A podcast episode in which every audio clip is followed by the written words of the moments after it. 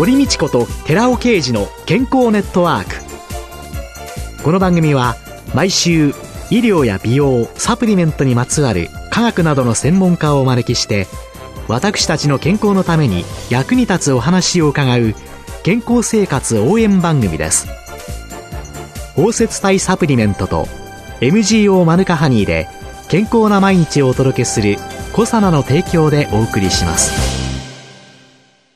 オリゴ糖が輪のようにつながってできたナノカプセルシクロデキストリンをご存知ですか？シクロデキストリンはサプリメントに含まれる有効成分を包み込んで熱や酸化から守り体内への吸収率を高めます。コサナではシクロデキストリン研究の第一人者神戸大学医学部客員教授の寺尾啓治社長による出張セミナーのご依頼を随時受け付けています。サプリメントにまつわる科学にご興味のある方は、ぜひ一度ご相談ください。お問い合わせは平日の午前9時から午後5時半までフリーダイヤル0120-496-537フリーダイヤル0120-496-537寺尾啓治のシクロデキストリン出張セミナーのお知らせでした。こんにちは、堀道子です。寺尾啓治です。今週から4週にわたって、シュンギュラリティ、アルファオリゴ糖とマヌカハニーの出会いというテーマで、小佐奈社長で神戸大学医学部客員教授の寺尾啓治さんとともにお送りします。もう一度ですね、そのアルファオリゴ糖。オリゴ糖。ええ通常はアルファシクロデキストリンっていうことが多かったんですけども、はい、アルファシクロデキストリン、日本人にはちょっと馴染みが薄いということで、はい、環状リゴ糖って言うんですけども、アルファ型の環状リゴ糖っていうと非常に長くなると。はい、で、学術論文なんかでは、アルファシクロデキストリンとは言わずに、アルファってつけばシクロを意味しているので、アルファシクロデキストリンと言わずに、アルファデキストリンと書くことが多いんですね。ですから、日本語でもアルファデキストリンと同じように、アルファオリゴ糖っていう方が分かりやすいだろうということで、今はアルファオリゴ糖っていう言葉を使ってるんですけども。オリゴ糖っていうとね、皆さんもね、はい、聞いたことがあるので、はい、馴染みやすいですよね。そうですね。で、そこにアルファっていうのがついちゃうと、はい、感情オリゴ糖のことを表している。そういうことを示してます。はい、で、ブドウ糖が6個よって輪になったものをアルファオリゴ糖といい、ブドウ糖が7個よって環状になったものをベータオリゴ糖。はい、そして8個ブドウ糖がよって環状になったものをガンマオリゴ糖と呼ぶことにしています。はい、アルファオリゴ糖って言ったら、はい、ブドウ糖6個が手をつないだバケツをイメージしていただければいい。はい、7個っていうのがベータ。はい、で、8個がガンマ。はい、で、これらはどういうふうに作られるんですか？環状オリゴ糖って言いますのはすべてでんぷんから作るんですけども、はい、1970年代から実は日本でこういった環状オリゴ糖って作られてまして、ええ、その際に作られてたものは7つのブドウ糖のベータオリゴ糖のみだったんですけども、それが2000年以降技術革新されまして、今ではアルファ型でもベータ型でもガンマ型でもオリゴ糖は作れるようになってきたというところなんですけども。じゃあ、科学的に生産できるようになってきた。そういうことです。工業的に作られるようになってきた。はい、そうすると、そういうのが合成できるようになってくると、まあ、利用がそういうこと広がっていくということなんですね。はい、いわゆるバケツをイメージしていただくと、はい、その中に入ってくる。はい。ゲスト分子って言うんですけども、機能性成分であったり、嫌な匂いであったり、いい香りであったり、そういったものが出たり入ったりすると。嫌な匂いだったら覗きたいですから入れ込んでしまうと。逆にいい匂いだったら出したいわけですから入れておいてそこから出していく。というようにバケツの中にそういう機能性成分を出したり入れたりするっていう包摂化っていうんですけどもそういう現象がこの感情リゴ糖にはあるんです。実は私たちの身近でいっぱい使ってるんですよね。そうなんですね。消臭剤、例えばシュッシュとスプレーで拭くと全体が匂いが消えていくっていうものがありますけども、はい、ああいったものであるとか、それから特保でカテキンが高濃度で入った飲料ってあると思うんですけども、はい、カテキンってむっちゃくちゃ苦いですから苦くて飲めたもんではないんです本当は、えーはい、ところがこの感情オリゴ糖がありさえすれば、難なく苦味を感じなく飲めるというようなものであったり、それからそういうような取り込むことで機能を持たせることとともに、それから出すことでっていうようなこともありまして、例えば練りわさびってありますけども、はいはい、これはツンとくる成分っていうのが欲しいんですけども、ええ、ツンとくる成分っていうのは揮発性ですぐなくなってしまうんですよね。はいはいはい。えー、ですから、練りわさびっていうのは非常に面白く出来上がってまして、もともとわさびは吸った直後じゃないとツンと来ないですよね。ですから、昔はわさびは使用する直前に、食べる直前に吸ってたと思うんですけども、今では練りわさびっていうものがあって、いつでもツンとくる。あるいは、実は感情リゴ糖が入ってて、ツンとくる成分を捕まえておいて、食べた時に口の中で出てくるというようなものなんですね。ですからそういうようなところにも使われてたり、あと紙おむつなんかは嫌な匂いを取りたいんですけども、嫌な匂いを取るだけっていうのは非常に難しい。大量の嫌な匂いがそこに存在するので。となると、いい香りをそこにくっつけておいて、ちょうど出てきた時に、いい香りが混ざって、全体の香りとして嫌な香りがなくなるっていうような目的で使ったりすると。様々な暮らしの中には感情オリゴ糖の使い方があるんです。案外、あなたの周りのシクロデキストリン探してみてくださいっていう、う感情オリゴ糖を探してみてくださいって言ったら、はい、いっぱいあるかもしれませんよね。そうですね。じゃあ実際には最近機能性食品というのが話題になっておりますけれども、はいはい、こういう機能性食品というのに関してはどういう利用がされたりしてるんですか、アルファオリゴ糖を使うっていうケースと、ガンマオリゴ糖を使うというケースが最近では非常に増えています。機能性成分、例えば、コエンザイム9点であるとか、Rα リポ酸であるとか、クルクミン、ウコンの成分ですね。すねとか、トコトリエノール。これはビタミン E の成分で、はい、トコトリエノールっていうのは抗酸化力の強い側の成分なんですけど、こういったものが不安定であったり、非常に使用性で吸収性が悪いものを高めるっていう目的で、ガンマオリゴ糖が利用されているケースが一つと、で、もう一つは、アルファオリゴ糖なんですけども、こちらの方は、難消化性デキストリンっていう言葉は聞かれたことがあると思うんですけども、今、機能性表示食品ではたくさんノンアルコールビールとかいろいろ出てきてますので、はい、難消化性デキストリンというのはよく聞かれると思うんですけども、私どもではこのアルファオリゴ糖のことをスーパー難消化性デキストリンと呼んでるんです。で、今日はちょっとそのスーパーでつけていいのかどうかっていうのを私の話を聞いた後で、ああ、それだったらスーパーでつけていいよあるいはまだダメっていうのを評価していただければと思うんですけども。スーパー難消化性デキストリン、アルファシクロデキストリン、アルファオリゴ糖。どこがスーパーなんでしょうか？まずですね、難消化性っていうのはどういうものかっていうところからお話ししますと、実際に消化性か難消化性かを決めるのは、糖質の場合にはアミラーゼっていう消化酵素がありまして、その消化酵素で分解するかどうかって見ると、ガンマオリゴ糖っていうのは小腸の中でアミラーゼで分解するんですよね。ゆっくりですけども分解するんですね。だから、小腸の中で分解するから、機能性成分が離れていきやすくなるわけです。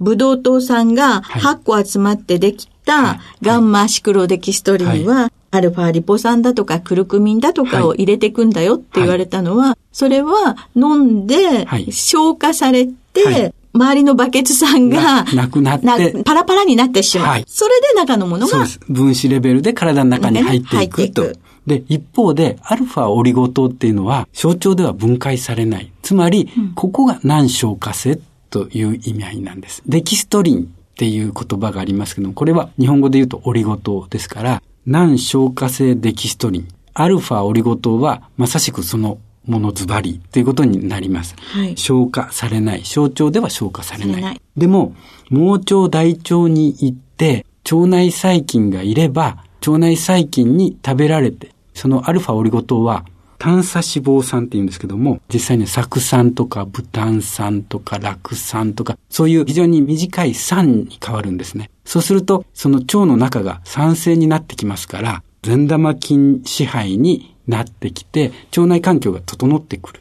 こういったものを含めて難消化性デキストリンっていうような言い方をするんです。アルファシクロデキストリンは小腸では何も消化されないけど消化酵素で、はい。はい、ところが大腸の方に行ってしまうと、はい、そこには腸内細菌がいっぱいいるから、その腸内細菌がそのデキストリン、感情オリゴ糖、それを餌として自分たちが食べるから、はい、餌が届けられて、はい、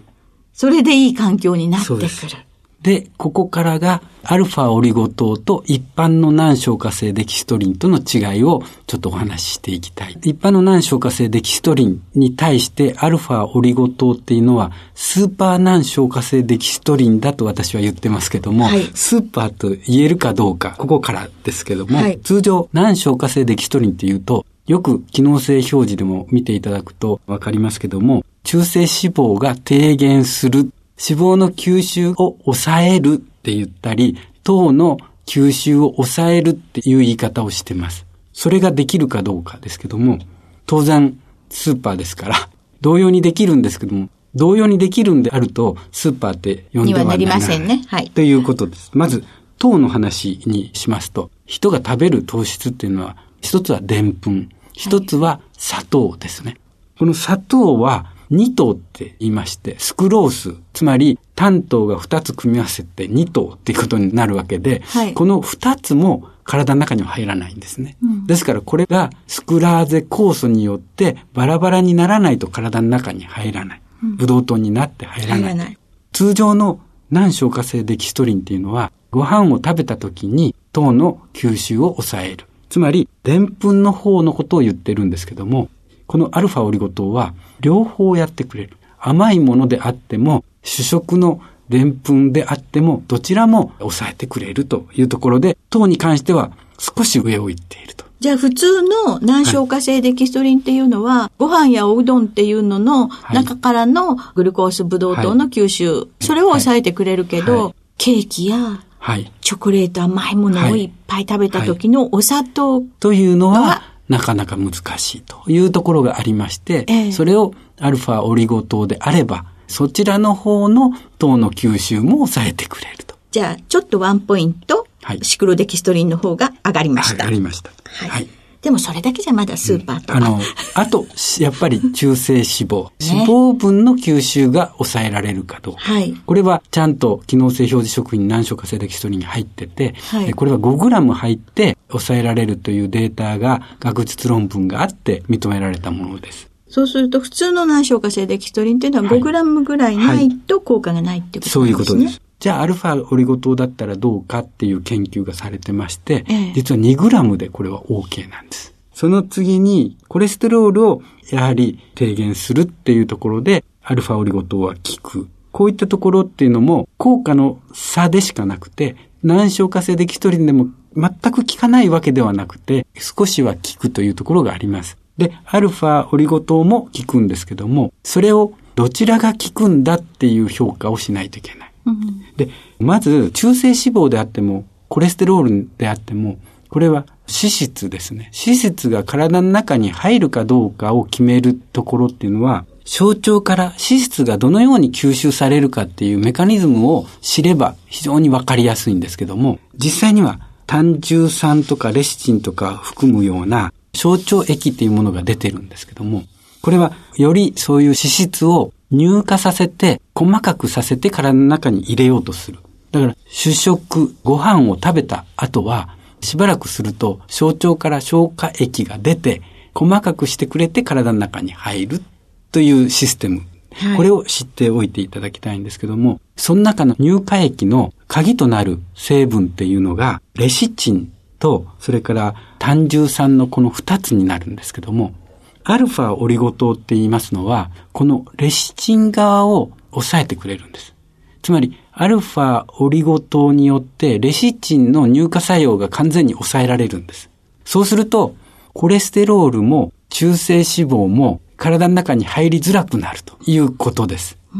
で、これがアルファオリゴ糖の中性脂肪とかコレステロールの吸収を阻害するメカニズムなんですけども、はい、それで実験をしたんですね。コレステロールとか、そういう脂肪酸が体の中に入るためには、コレステロールがどのくらい溶けるようになるかを調べないといけないわけですね。溶けないと吸収されないわけだ吸収されないわけだから。はい。で、消化液っていうのは、なるべくコレステロールも溶かすようにするし、そういう中性脂肪も溶かすようにする。はい。で、それで消化液の中のコレステロールや脂質の中性脂肪の溶解度をまず測っておきまして、はい、それから通常の難消化性デキストリンであるとか、アルファオリゴ糖であるとか、それからグアガムとか、いろんな難消化性デキストリンを添加していくんですね。そうすると、はい、添加すると、確かに溶解度が下がる。はい、水に溶ける割合が下がる。これイコール体の中に入らない。はい、そういう実験をしてみると、医薬品でコレスチラミンっていう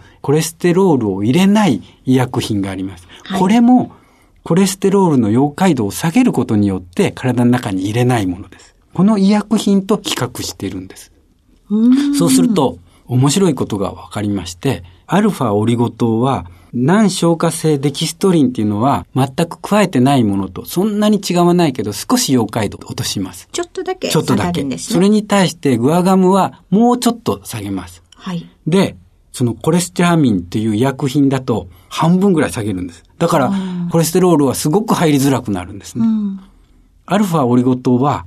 8割ぐらい下げるんです。薬に勝っちゃったんです薬に勝っ溶解度においては。そうです。それから、中性脂肪も全く同じ結果に終わったということで、どのくらい抑えるかっていう実験で、これは生体を利用した実験ではなくて、試験管の試験ですけども、数値化とすると明らかな差が見えた。もう一つ付け加えさせていただくと、脂肪酸って言っても、体にいい脂肪酸と悪い脂肪酸が。脂質を体の中に入れないぞっていうことだったら、EPA とか DHA とか、脳機能であるとか、血流改善であるとか、いろんなところで利用されている EPA、DHA。これも入れなかったら大変ですよ。アルファオリゴ糖は、悪い油は排出させて、EPA、DHA とかいい油は体の中に取り入れるっていうような効果があるんです。スーパー認定って感じですね。ありがとうございます。でも、これだけに終わらないんです。あ、まだあるんですか？えー、もう一つ、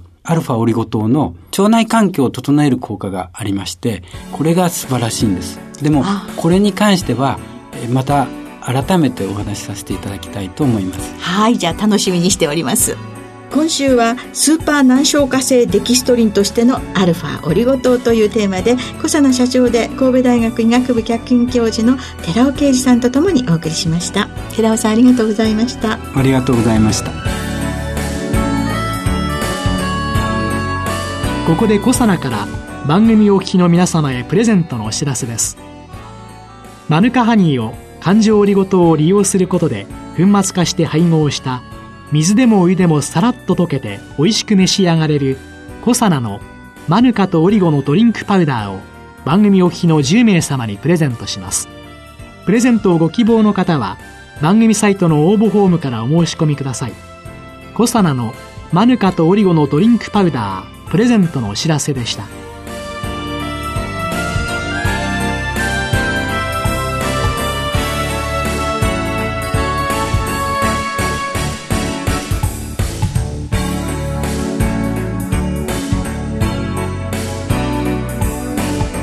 堀道子と寺尾啓二の健康ネットワークこの番組は包摂体サプリメントと MGO マヌカハニーで健康な毎日をお届けするコサナの提供でお送りしました。